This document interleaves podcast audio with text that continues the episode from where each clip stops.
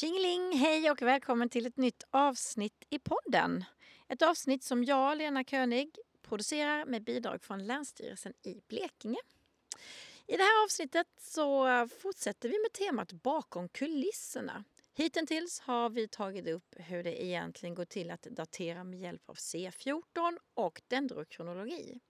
Men vad händer efter att arkeologerna de har grävt upp det fantastiska fyndet som daterats?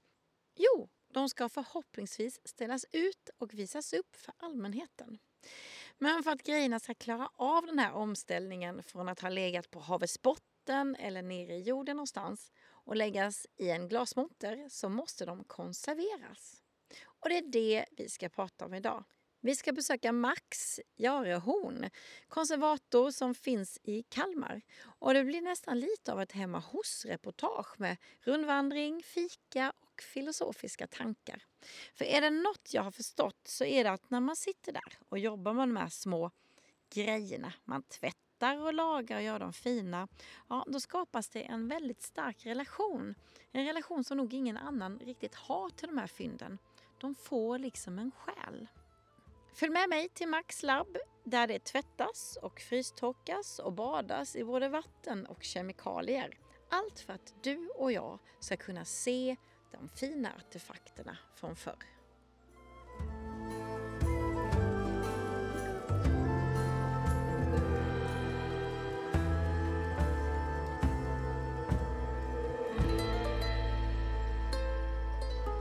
Wow! Så. Åh, det doftar kemisal! Ja, det är lite, det luktar aceton. Nej, jag kastades tillbaks till åttan. Men var, var är vi nu någonstans? Nu är vi, Det är labbet. nu är vi labbet. Ja, labbet. Där sitter jag ju mest. Alltså 90 procent tror jag sitter i mikroskop. Ja. Så det, och, och jag, var, li- jag var ett mycket livligt barn när jag var liten så det skulle jag aldrig kunna föreställa mig. Nej.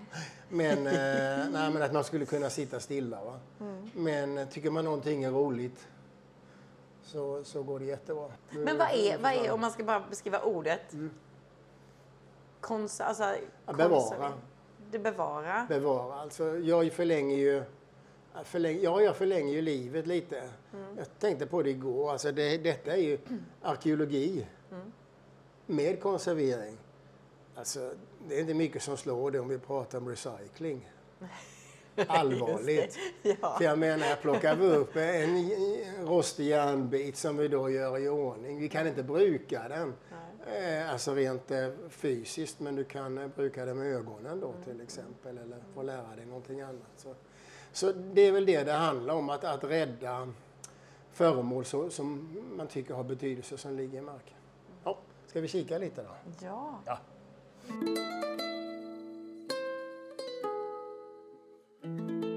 Vi har ju mikroskop här inne. Eh, Vi har ju vågar par stycken. Eh, Lite mer speciella mikroskop. Vi har en maskin som gör vattnet superrent. Vilket är viktigt när man tar bort smutsar och föremålet. Vi har dragskåp, vi har lite värmeplattor. Dragskåp, det var sånt man hade i skolan. Ja, det är sånt vintage Ja, dragskåp. gud vad snyggt! ja, det, ja, det ställer man där så. Det är ju nämligen som så att inte 30 procent av de kemikalierna jag använder är lösningsmedel kan vi väl säga. Och sen finns det då en liten procent där eh, av de här kemikalierna som jag använder som inte är bra. Inte alls bra. I den formen de är i när jag jobbar med dem. Sen behöver man ju inte vara rädd för grejerna. När jag är klar här så är det lugna puckar. Men, eh, så det är mycket, mycket kemi eh, på det sättet som är lite ruggigt. Ja, det, det är väldigt mycket sådär mörkbruna flaskor och sånt. Ja, det är mycket det, så. Det är kemisal, fast Ja, den ser coolare grann. ut. Ja, det är lite personlig touch på det hela. För man är ju här och jobbar och nu jobbar man eh, som jag gör själv då så, så eh, kan man eh, göra som man tycker är eh, kul, som man vill ha det. Wow, vilka maskiner! Ja, här är två stycken. Eh, Var är vi nu någonstans? Nu är vi i... vi, har, vi är i samma lokal fast ett litet utrymme. Jag Okej. expanderade efter några år och kom över det här utrymmet. Och här inne så står det eh, två stycken frystorkar. Och i de här så kör man eh, och allt organiskt material. Trä, läder, rep, inte ben om det inte sitter fast i något. Men trä, läder, rep, eh, textiler, Och då pratar vi om vattendränkt material. Okej, Antingen har man hittat i en brunn som är jätteblöt eller en stadsgrävning som är blöt eller på havets botten till exempel. Då passerar de igenom. Alltså det är ju superstora. Hur lång är den? Är två meter? Den är två meter. gånger Ja, den en. är 80 centimeter i diameter och den lilla är 1,20 gånger 50. Så då laddar man dem med material och sen är det en ganska eh, omständig process.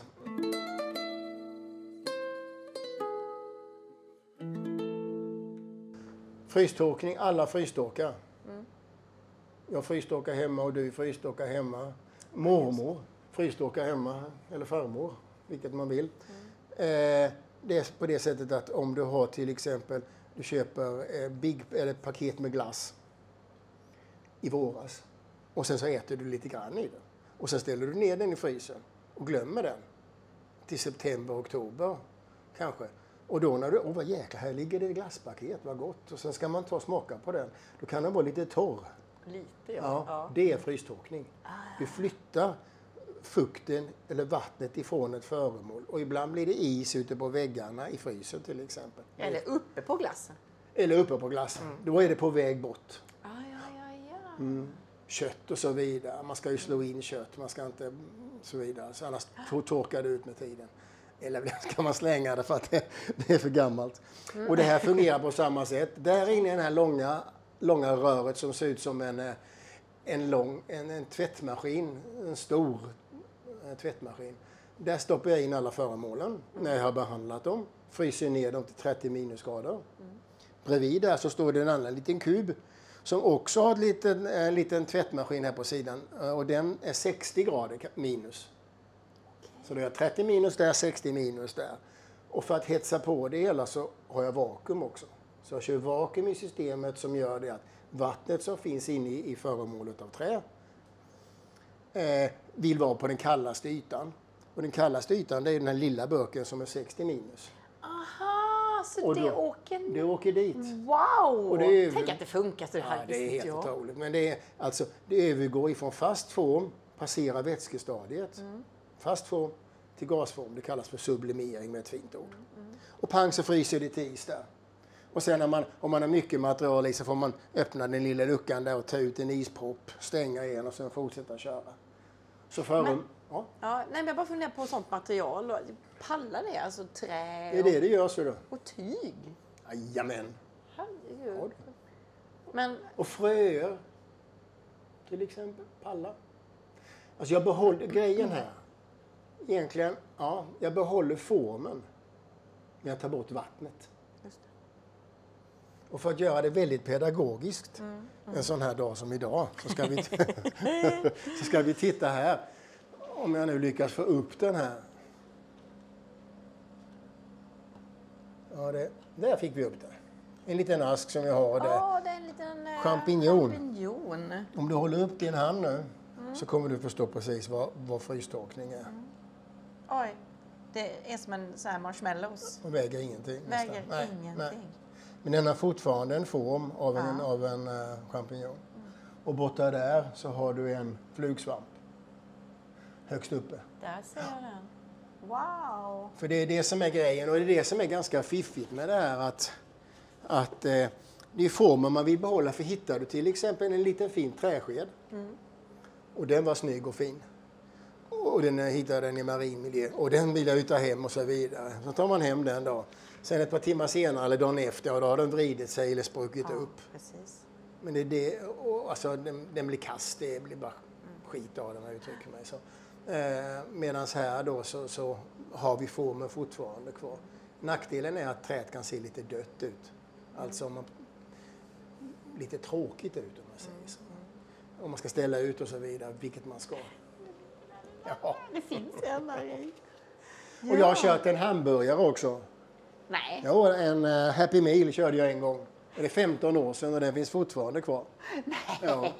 Ser likadan ut. Åh Ja. gud vad äckligt.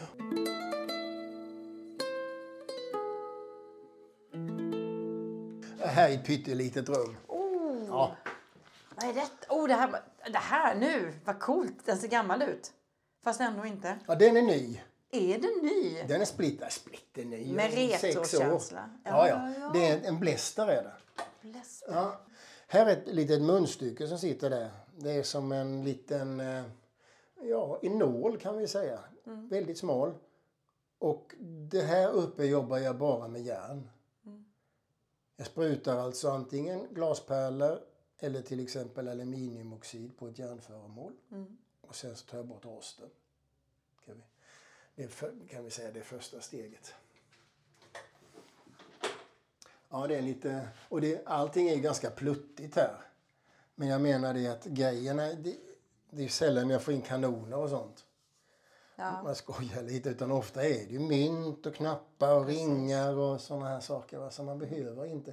Det som man behöver det är att vara hygglig, något sådär hygglig på logistik. För har du till exempel 300 föremål från en grävning och sen då, så vi säger att du har, av dem är det då 120 spikar. Då gäller det att ha lite koll på när du ska börja och stoppa dem i ett bad så de ska bada. Just det, just. Så det var detta rummet. Så detta, nu har vi alltså besökt labbet. Och eh, besökt labbet och vi har tittat på det rummet där man blästrar. På vägen ut här nu passerar vi en grå låda.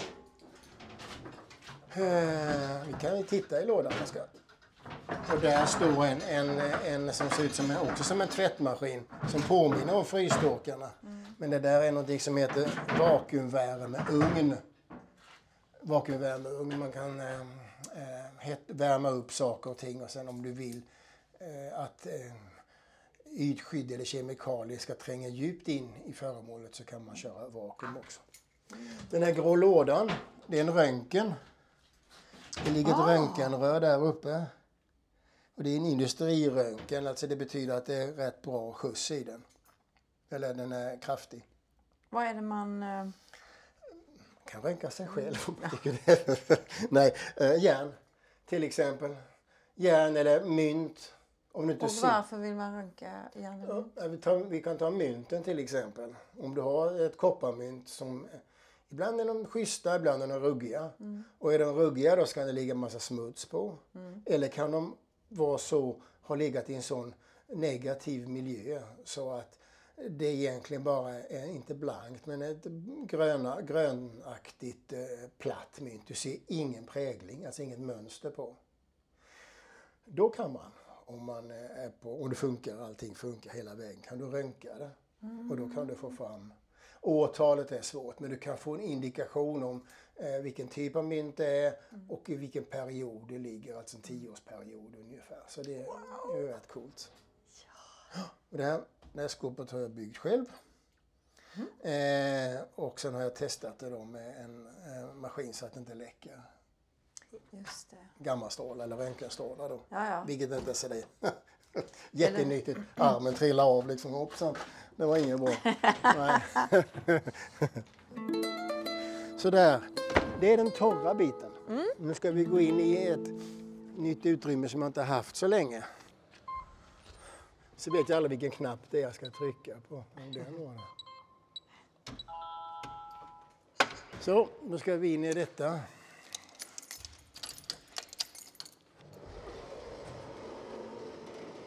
Men hjälp. Så, detta är den marin, eller den blöta sidan. Ja. Eftersom jag vill hålla det torrt där inne eftersom metaller är känsliga. Eh, och sen är det, ju- det är så skitigt och kladdigt och allting. Så, så då, då brukar jag stå här inne. Rengöring, fotografering, väger in materialet och så vidare. Och förbehandla allt organiskt. Trä, läder, rep till exempel innan frystorkning. Just det. Så rengör, sen behandlar man med någonting som heter polyethylenglykol. En soppa, eller en eh, lösning man hade till exempel på, i samband med konserveringen av regalskeppet Vasa. Eh, en unik, eh, om jag nu inte missminner mig, vilket jag inte tror att jag gör, en svensk eh, uppfinning faktiskt. Ja. Fast eh, den, den eh, typen jag använder idag, den är i flytande form kan vi säga för det mesta. Medan Vasa, där är det mer eh, eh, pulver eller flingor var den då. Så det skiljer sig lite. Men det är samma kemi i alla fall. Fast Vasa sprutar man så blötte henne med den här kemin och ökar koncentrationen och allting sånt där. Medan jag då jobbar med någonting som heter frystorkning. Skulle man haft en frystork till Vasa skulle den varit jättestor. Ja, det förstår jag. ja, så jäkla stor. Men där har det varit rätt mycket problem va? Ja, det har det. det, har det. Ja, det, har det. Mycket klimat är det, jag tror om jag kommer ihåg rätt. Då. Alltså, eh, klimatproblem. Alltså att eh, man bygger ett hus och sen så hade man väl inte dimensionerat eh, fläktsystemet på ett eh, sådant sätt att det, att eh, det kunde hålla nere, eller hålla en bra luftfuktighet. Och man kan tänka sig på sommaren. Alltså Vasa är ju, eh, ett fantastiskt fa- skepp. Ja, sett, det finns ingenting liknande i världen. Alltså när man kommer in där så... ja, det är verkligen... Ja, det är så. Det är wow är det. Nej, om man kan tänka sig när vi sa fukten där då att om det hade varit problem med Vasa, det är att om man tänker sig att det är välbesökt. Mycket människor. Ja, det kommer kanske, vi hittar på en siffra, tusen stycken på en dag. Mm. Och då har det regnat hela dagen. Så alla kommer in och är fuktiga. Och då ska det, klimatsystemet orka ta hand om all fukt som kläderna har och utandningsluft och allting. Och, det, Och även en varm dag när alla är Ja, ja visst. varmdomar, Precis. liksom. Ja, visst. För vi avger otroligt mycket fukt. Ja.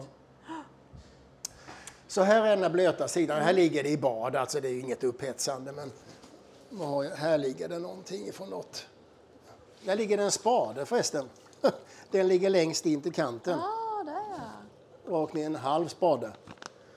Eh, och sen ligger det då lite, ja, lite träbitar då för att hålla isär dem. Så ligger de i nät några stycken så att jag vet vad det är för någonting. För det är ju det här att komma ihåg Ja, logistiken. Ja. Och i det långa karet där ligger det delar ifrån Blekinge då.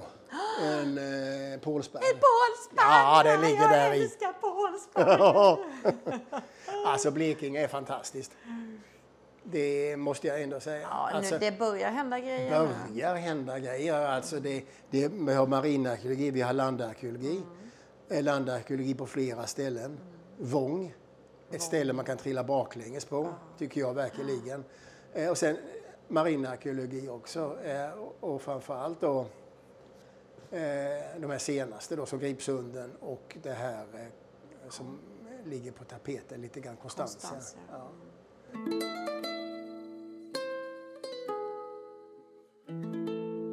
Man, kan man konservera vad som helst?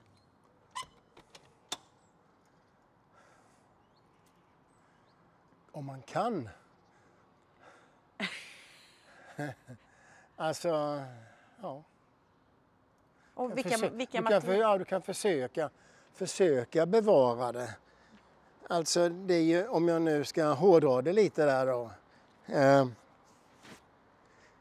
minnet och ordet är svårt. Det var lite filosofiskt, men Jag förstår. Förstår vad jag menar? Men det vi har brukat eller gjort någonting med eh, eh, kan man nog göra det med. Faktiskt. Och sen är det ju frågan om eh,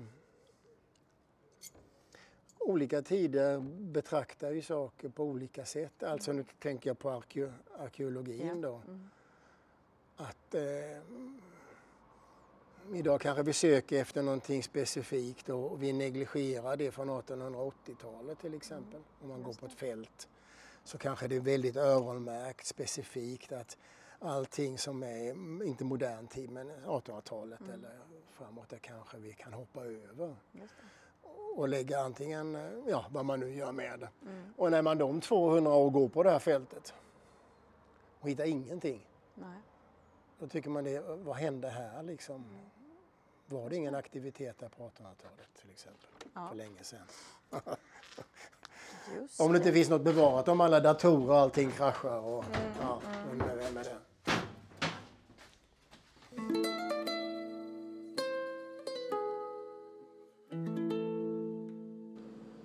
Men hur går man tillväga då när man kommer hit? Så nu har jag ju, jag har ju tagit hit en, en träsked till exempel. Ifrån Konstantia. Mm. Vad gör, vad gör du? Liksom, vad är stegen? Nu har inte jag sett den där träskeden, den ligger fortfarande i sin burk. Vi kan titta och prata om det sen annars. Nej men det är, ingen, det är okej.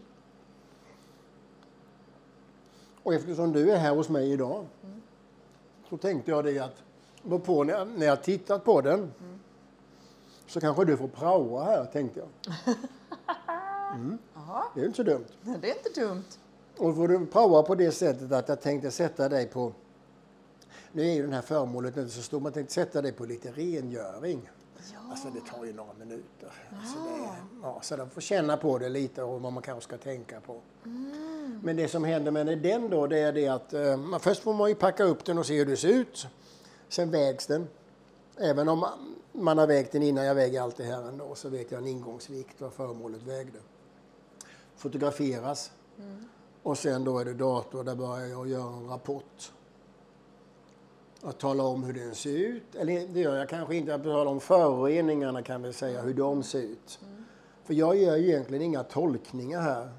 Nej. Eh, utan jag försöker ju alltså att eh, mer fokusera på eh, sprickor och, och eh, om det är järn till exempel, om det är stora krustor eller rostansamlingar till exempel. Eller bronserna, om vi pratar om det. Brons är ju en legering mellan koppar och tenn. Och det är är ganska vanligt då från, eh, vad ska vi hitta på? Från bronsåldern, jag Ja, men det, det har jag med mig Ja, här. Okej, ja men då har vi en brons också. finns där, Ja, där. som är smält, som har Ja. smultit. Eller Ja. vad säger man? Ja, sm- Smält. Den smälte. ja. Stansia brann och exploderade. Och hon, ja. mm.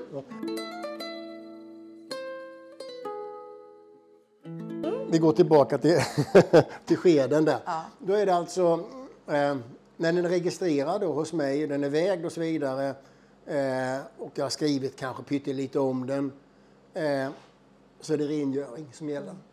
Då tar man bort föroreningar som finns ytligt sett.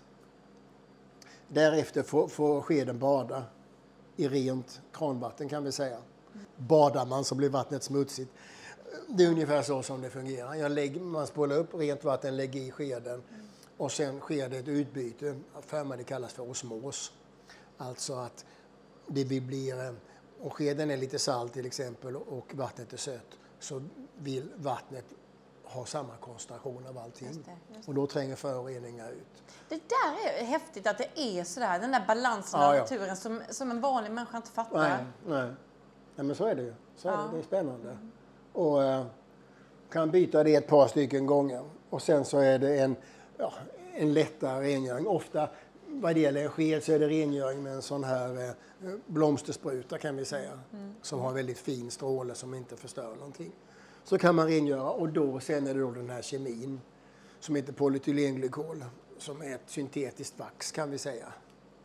Eh, som man försöker skjuta in i föremålet. Eller man stoppar ner det i ett bad med den här polyetylenglykolen. Skeden i ett bad.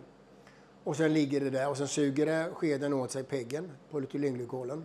Vi kallar det för PEG nu. Eh, och då- skeden ligger alltså ska vi säga, två och en halv månad i den här lösningen. Så länge. Mm. Wow. Och därefter placeras den då i frystorken och fryses ner till 30 minus. Och sen torkas skeden ut långsamt. Så eh, hade vi, hade, hade, om vi har en sak som är i två delar.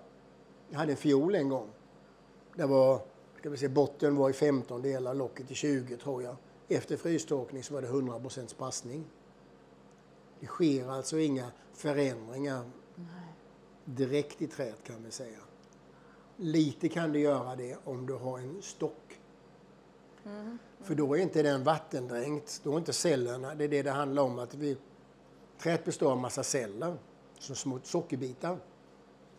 Och vi kan säga det att cellerna hålls uppe med en tråd, väggarna hå- hålls ut. Och när det blir, när vatten, smutsigt eller havsvatten eller vatten kommer in i cellen så förstör det den här så kallad, vi kan inte kalla den för en fjäder som håller ut väggarna. Då förstör den fjädern. Mm, okej.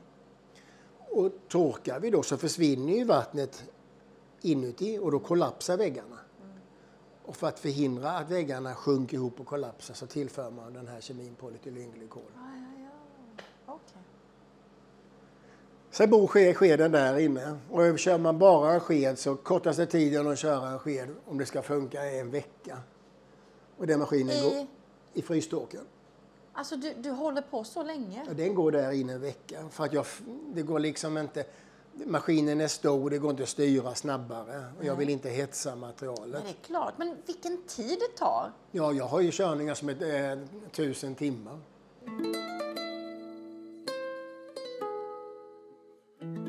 Vad är det absolut coolaste som du har konserverat? Nu stoppar han in en bulle när han ska svara. Ja. Du får ta om den frågan. Du får ta om den frågan. Så jäkla gott med bulle. Det var inte meningen, ursäkta mig. Det är, nej, men jag bara skojar. Men då kan jag bolla över som du kan fundera på då. Ja. Landarkeologi eller marinarkeologi. Det kan du fundera på. Så jag sväljer bullen. Mm. Jag tänker på den frågan jämt. Och inte, men Det går alltså, inte, jag kan inte säga generellt den coolaste grejen. Nej. Men däremot om man ringar in det lite, pratar om marinarkeologi och, och landarkeologi, så finns det nog ingen grej som är coolast. Utan det finns ett par stycken eh, föremål som alltid finns i mig. Finns alltid med liksom. Det måste jag ju ändå säga. Som jag, för det är som så att oftast när man jobbar så skapar man en relation med föremålen. Jag har inte löpande bandprincip. Eh, att jag gör en grej, jaha, tjena moss och sådär, här var du och pang, bara jobbar lite med den och var den klar. Va? Utan eh, jag försöker nog skapa en relation med. Alltså, förstå mig rätt här då, men, men att jag inte... Jag försöker ge varje objekt har sin egen historia, har sina olika föroreningar som sitter på. Alltså det finns olika förutsättningar på alla. Även om de är från samma eh, marinarkeologiska undersökning eller samma gravfält och de har blivit kompisar med varandra, de har legat nära varandra eller det är bara hundra meter emellan. Så är det ärligast tycker jag att det känns, nej men just att behandla dem eh, eh, respektfullt och, och eh, försöka göra så bra som man kan. Men alltså coolaste, alltså landarkeologi. Eller någonting som... Jag tyckte det var bra det du sa, att det finns några föremål som Ja, alltså landarkeologi är ju den romerska gubben från Vång till exempel. Den allra första, Nej, den första hittades 2006. Då var inte jag- 2004. 2004. Då var jag med. Var du jag med då? Jag var med när den hittades. Gud, Jag var med på den utgrävningen. Okej. Då hade jag en macka. Hade du med? Jag satt och käkade macka. Vi hade eh, lite Ja. paus när Gösta med metalldetektorn ringer till Mikael Henriksson och säger Du, jag tror ni måste komma. Jag har hittat något. Mm. Va? Jo, kom nu. Okej. På med gummistövlarna Ja. liksom och mackan. Det var så coolt. Mm, ja, ja. Ja, det förstår jag. ja. Sen, den jag menar det är den romerska gubben. ja, Den snygga. Den snygga. Ja, Ja, vi har. Mm. maskerna har vi ju, de där små. Den 2000... sa du? Fyra. Fyra. Ja, de, den, som, de som ja. har suttit på någon. Just det, på någonting. Just det. Ja, det är väl tre stycken eller tre ja precis, precis. Och sen har vi den lille fule gubben. Och sen har vi den snygga Mm. romarkillen då. Alltså, och den var ju ändå hyggligt enkel tycker jag. Mm. Men det tog ofantligt mycket tid för att i det här jobbet har du bara, och i många andra jobb, har du bara ett försök. Du kan inte göra om det. Alltså om man skojar, nu om man är hjärnkirurg så kan man inte hålla på och latcha lite och få se hur det blir. Utan här är det skarpt läge med en gång. Mm, Och det känner man väl hela tiden när man jobbar med någonting. Så ofta börjar jag allt på baksidan på, före, på föremål och bekanta mig. Just det. Jag bekantar mig hur hårt det sitter och hur det släpper och så vidare till jag kommer i skarpt läge. Till exempel där det finns eh, någon annan information, ett mönster eller vad det nu kan vara för någonting. Så den, rom, den, är jag lite, den är jag lite för, måste jag säga, lite förtjust i.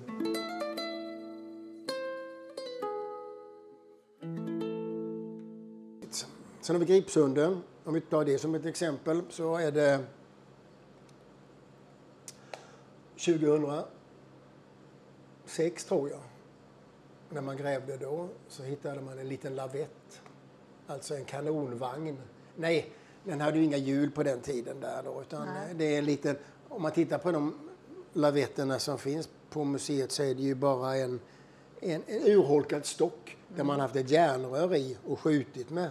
Och de är ju en 3-2,5 meter långa, nå- någonting, de är ganska stora.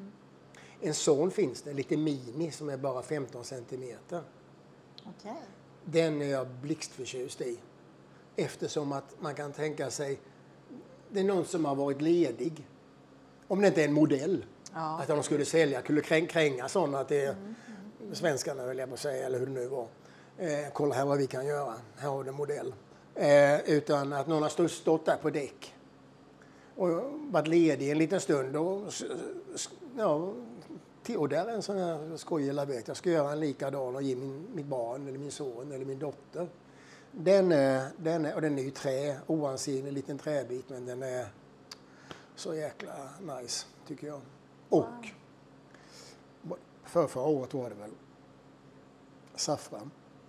Saffran, ja. Saffran. Precis. Det, det har, har vi ingen missat. Vad sa du? Nej, det har ingen missat. Nej, det är coolt så du. Marinarkeologi, det är fiffigt. Nu går jag hit och, till kylen.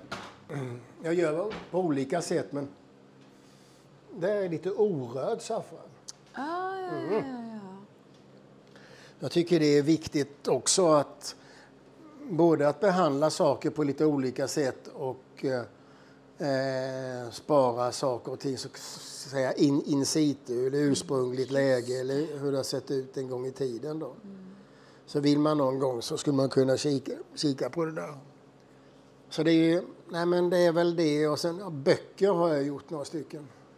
Inte, det är andra vrak i landet.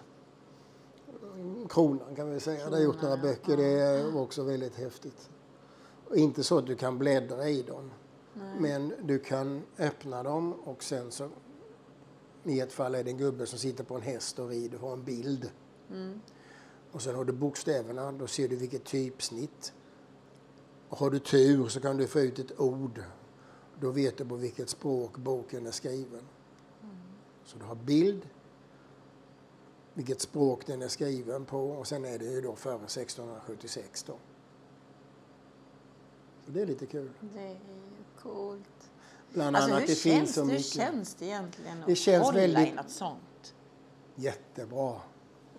Ja, men, men jag förstår ju alla arkeologer, de ser ut och, wow, och så får de upp saker och så. Mm. Men det, du ska ju visa den här fyndet eller kärleken liksom. Mm. Ja.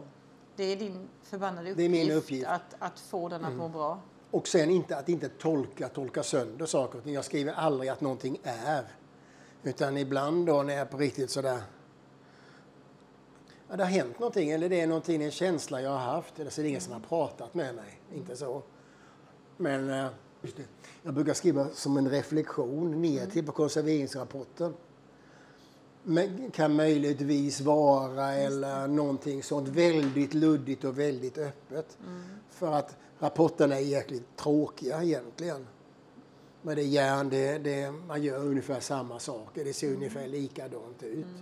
Bronser, om vi är inne på där, så kan man ha en, eh, ett litet spänne. Där kan det vara lite mer att skriva. För, och sen så har du ett, ett eh, om vi ska hugga till med något riktigt stort, så har du ett reliefspänne. Någonting väldigt tjusigt och där blir den är förgylld och förgyllningen hänger i luften och så vidare och det blir väldigt sådär. Va? Och, eh, som jag visade i en bild nu på ett spänne jag gjort som är förgyllt som är i silver. Eh, och där är det då förgyllt och så ligger det troligen någonting man kallar för njäll ute i kanterna någonting som förstärker effekten i silver, att man kan se linjer tydligare. Eh, Eh, och där blir det betydligt mer, alltså det blir betydligt mer bilder och det blir det- detaljbilder som jag visar här för dig här nu då. Att, och repor och sen lagning här om man har lagat en gång i tiden. Det är Wow. lite kul va. Och jag menar det att då är det ju viktigt att jag inte tolkar, tolkar in för mycket utan då, då när en arkeolog eller någon forskare läser det här, kanske, så, eh, så eh, är de ofärgade till de kommer till slutet. De har hunnit bilda sig en egen uppfattning. Ja.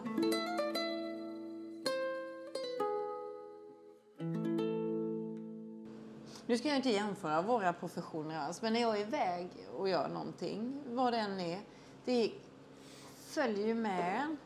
Alltså när man eh, är på toa eller sitter Ja. själv och käkar middag eller man, man hänger tvätt eller så. Ja. Så är man där och, och liksom funderar, men tänk om det var så, hur kan det ha varit och vem har haft och Ja. var inte och så. Du måste ha hela tiden.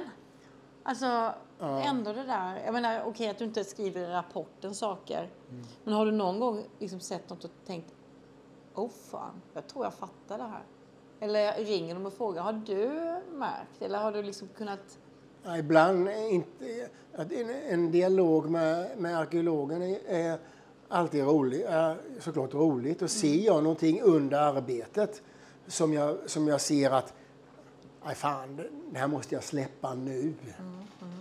Då gör jag ju det. Då ringer jag upp och Ja, säger att fan, här är det Rune och mitt namn står här. Nej, men nu, det var väl att hårdra det. Ja, ja, men Jag har ja, gjort precis. själv. Nej. Ja. Men alltså så. Va?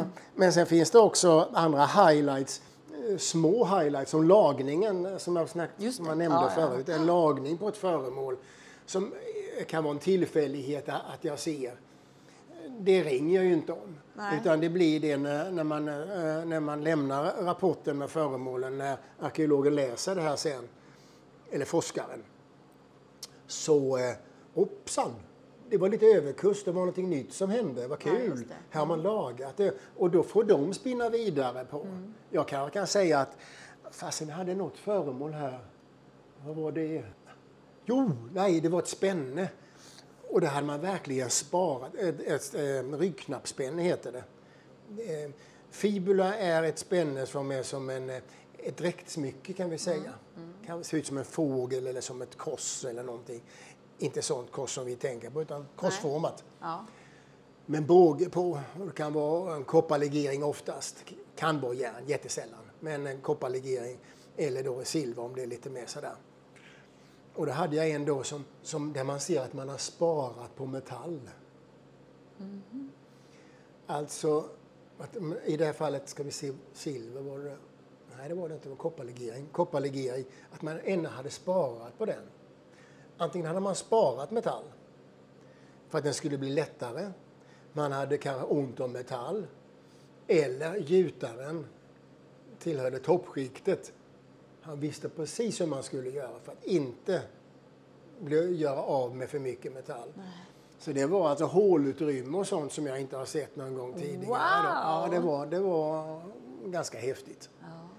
Hur vi nu hamnade där vet jag inte. Men, eh, Jo, men vad coolt. Och bara det, det är också en sak. Alltså, det är Just- en grej att det finns en, en, eh, ett fynd, eller Mm. en liten artefakt eller någonting eh, som finns och den har haft en viss vardagsuppgift. Men det är ju någon också som har tillverkat. Ja, ja, alltså, den, det är ju inte... nej. Det är många, många parametrar liksom i ett Ja. föremål.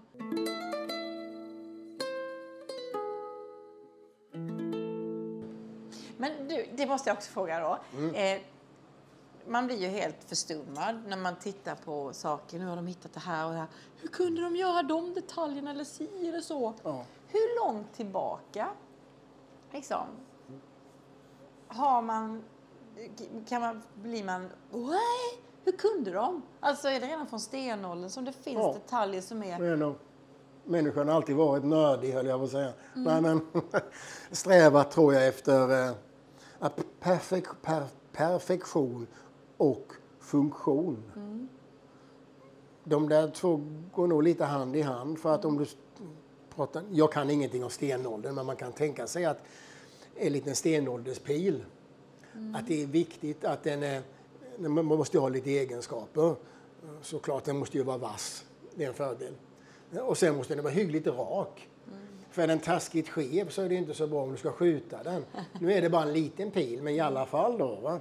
Så att eh, man, då har man nog jo- jobbat efter. Och sen när man kommer fram i järnåldern då, vi säger, ja, det beror ju på vilket land man befinner sig i. Om vi, vi säger att vi befi- befinner oss i Norden då. ja, Vi behöver inte, Egypten har vi också och, och andra äldre kulturer, men vi hoppar dem så länge. Vi, vi kikar lite här uppe. Järnåldern där alltså, bronsåldern har vi också, men järnåldern så måste jag säga att det är i alla fall ornamentik och, och eh, eh, djur, figurer som inte exploderar. Och jag jobbar ju kanske då kanske i, vad ska vi säga, normalt 10-20 gångers förstoring i mitt mikroskop och kör det ihop sig riktigt och så kan jag ju gå upp i en 40-50 gångers förstoring och tycker att det är svårt. Skillnaden är då att jag ska ta bort smuts, rost ifrån en yta som jag inte vill röra. Där är det ju grejen. Det som har tillverkat det är där kanske det ornamentiken eller smycket har ju jobbat för att göra linjerna fina. Eh, så där skiljer det sig lite. Men alltså, och jag menar, har jag ljudbok och jag har kaffe, jag har varmt här inne, kan lyssna på radion och ja, titta ut. Medan där var man ju beroende av dagsljus kanske till exempel och man satt kanske lite utomhus och så många gånger kan man fundera på vem, vilka som har gjort det. Det kan inte vara en gubbe som jag liksom. Eh, Lite halvdarrig, nej darrig är jag inte än. Men alltså du är lite sämre syn och så vidare. Här måste du ha, Konstnärliga kvinnor tror jag. ja precis. Kvinnorna tror jag Ja, faktiskt. Och barn såklart. Yngre, yngre människor. Men de kanske inte har formspråket. Men däremot kanske det fanns en förlaga som vi inte känner till. Eller vi inte har hittat den än. En vaxtavla till exempel, eller man drog upp med kol någonstans. Man visade hur linjerna skulle vara och sen kopierade man över det sen då i mindre skala. Det är möjligt.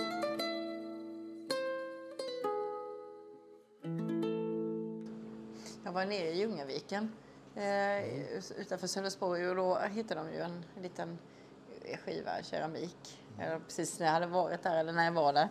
Och då var den, det var så roligt när Carl Persson han skrev sådär Eh, Åh gud, hur skrev han i smset? Ah, det var så roligt, men just det där att det ändå var ett, ett barn, för den var ju oseriöst. Alltså Jaha. den var en oseriös Ja, keramikbit. Ja, Liksom. kul. det kan inte vara en vuxen. Nej. Och att det var ju grovkeramiskt och då har man ju sett förut små fingrar på sån keramik och förstått att barnen fick liksom vara med Ja. när de gjorde det. Och det är så gulligt. Det är jättegulligt. är Ja, det. det är så gulligt. Mm. Så där kan man inte, vi är ju så, vi är ju så färgade. Och det kan vi ju inte rå för. Nej, nej, nej. Men vi är så färgade av den, den tiden vi lever i och det vi har tillgång till. Och därför kan det, blir det ju ett hinder när vi ska tolka sen. Ja. Jättehinder. Och sen finns det olika sätt att tolka. Eh, man kan tolka, jag ska inte slå mig själv för bröstet, men man kan, man kan tolka det mer ö, så här försiktigt. Eh, Kanske, möjligtvis, att man kan tänka sig eh, så vidare väldigt öppet. För mitt jobb är inte att klargöra någonting. Utan Nej. sådär, va? Och forskar man på det så är det viktigt också att du har eh, transparenta glasögon.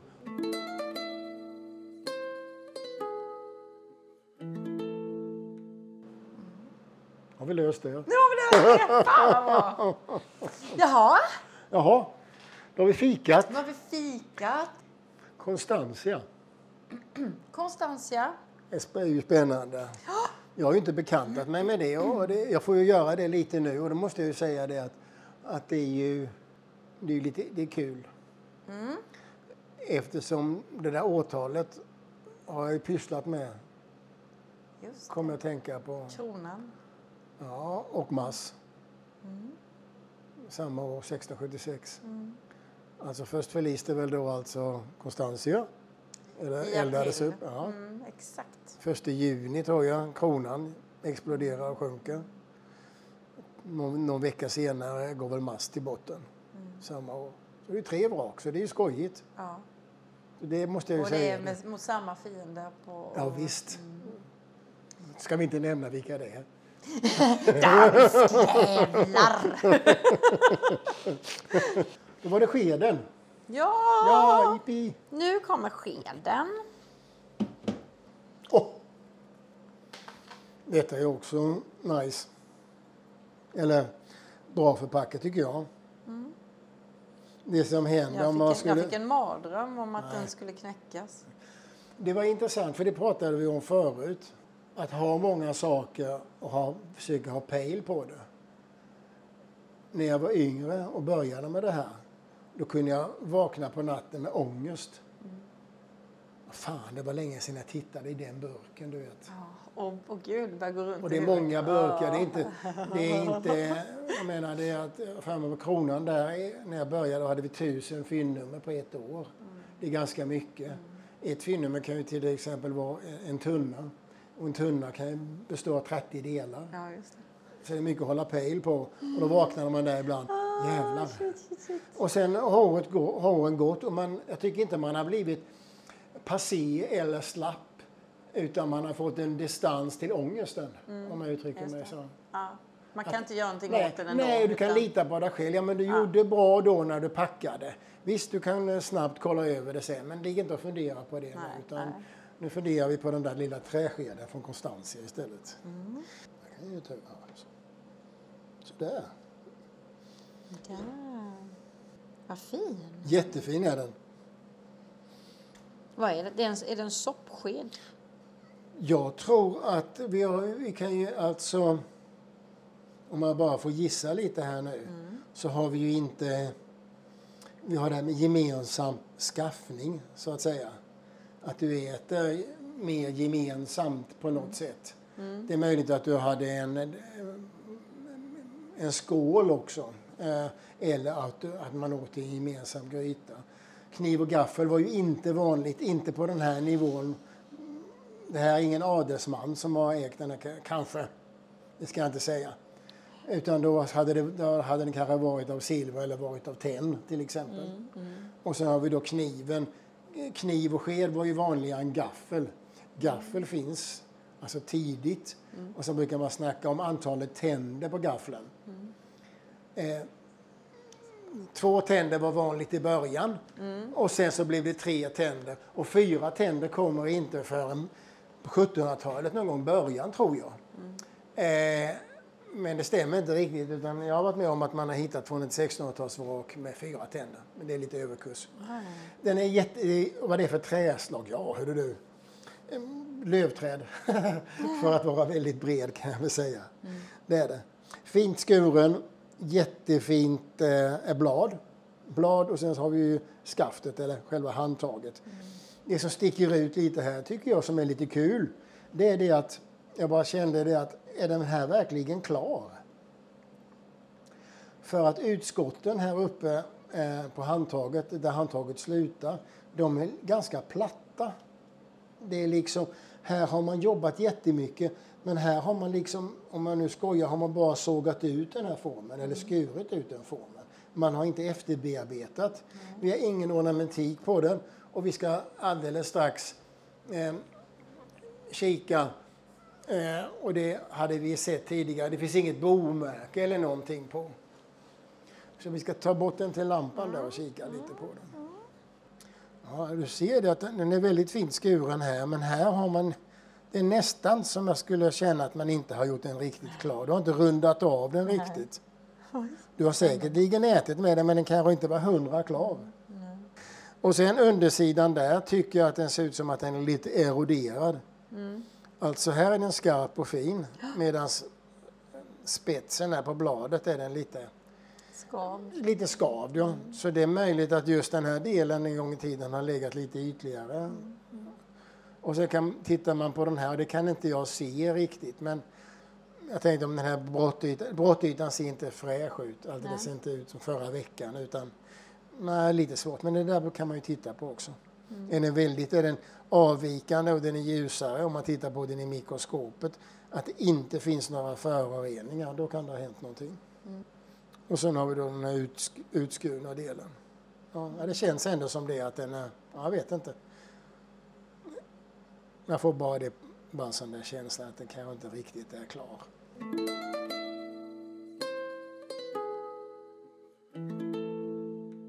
Då ska vi väl se då, vi ska se här då. Får vi, göra- vi får köra lite här, jag spolar upp lite vatten. Sen, sen om man pratar om fiberriktning i trä Ja. så är det ju längst med träet om man säger så. Man ser, man Precis. ser fibrerna. Kan jag köra den? Så man ska rengöra i fiberriktningen, inte tvärs emot. För att kör du tvärs emot så, så är det, eh, om träet är mjukt så bara drar du sönder den. Hur är det att praoa här då? Det är Jättekul. första gången du rengör en sked från 1600-talet. Ja, Det räcker. och mina tankar, Ja, mina tankar är... Vem är det som har ätit med denna? precis. Och Vad hände med den här personen och så vidare.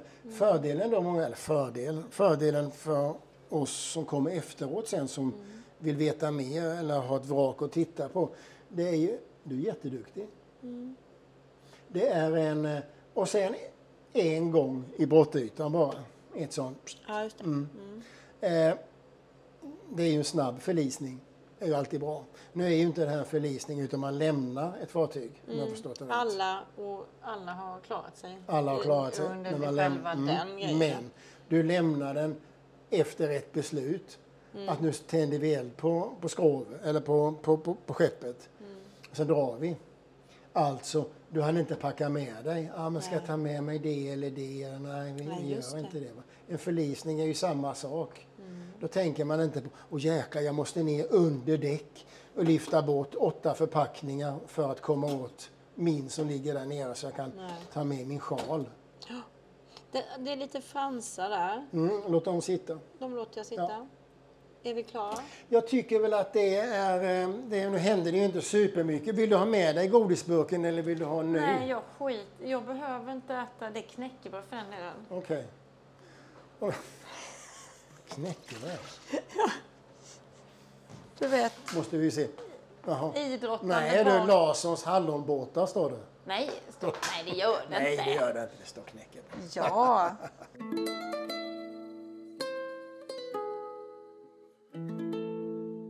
Och nu om vi tittar som på skeden här. Nu har vi tvättat den.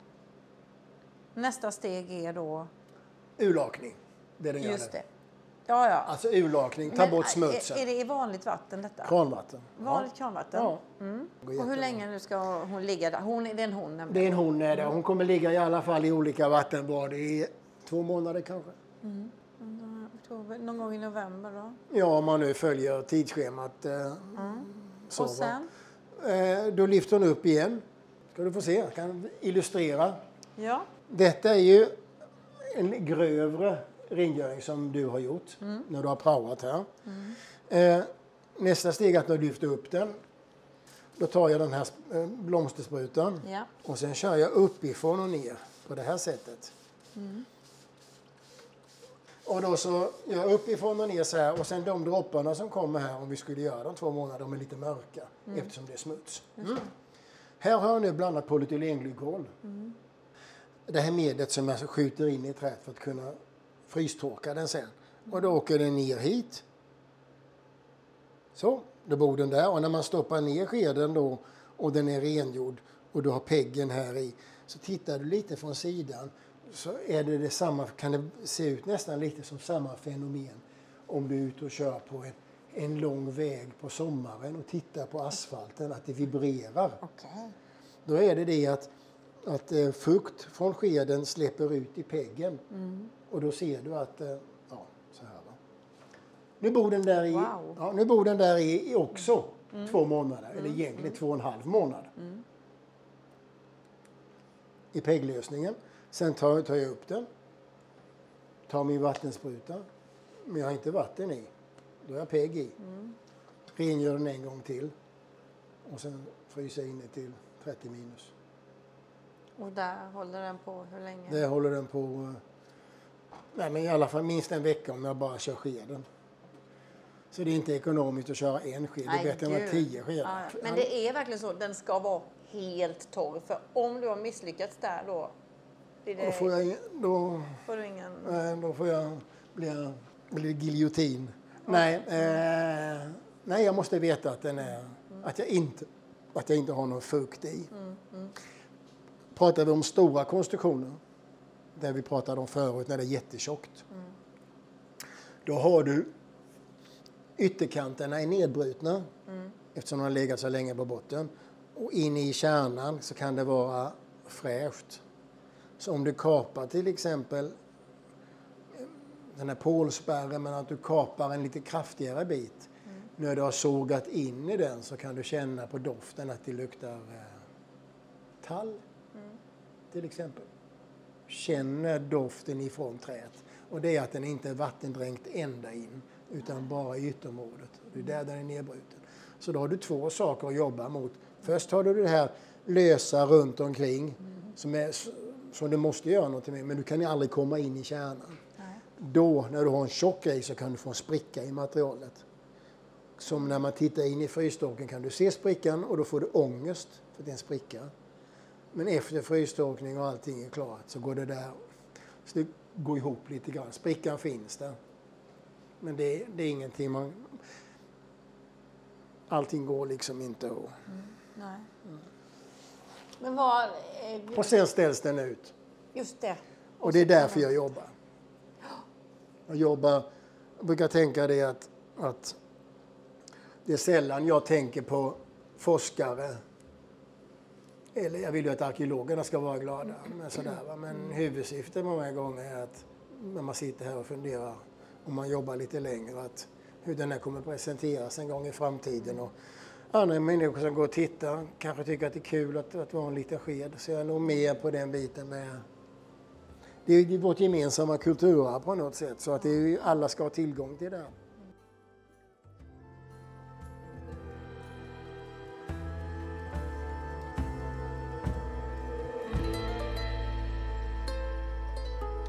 Ja, då hoppas jag att du har fått lite mer insikt i hur det är att vara konservator och lite hur det går till. Vill du se lite bilder från Max Lab? Japp, då kan du gå ut på poddens hemsida arkeologi och historia.se. Och återigen, avsnittet gjordes i samarbete med Länsstyrelsen i Blekinge. Och du och jag, vi hörs snart igen. Då ska vi ta oss tillbaks långt tillbaka i tiden igen. Men mer om det nästa gång. Så säger vi så. Ha det bra. Hej hej!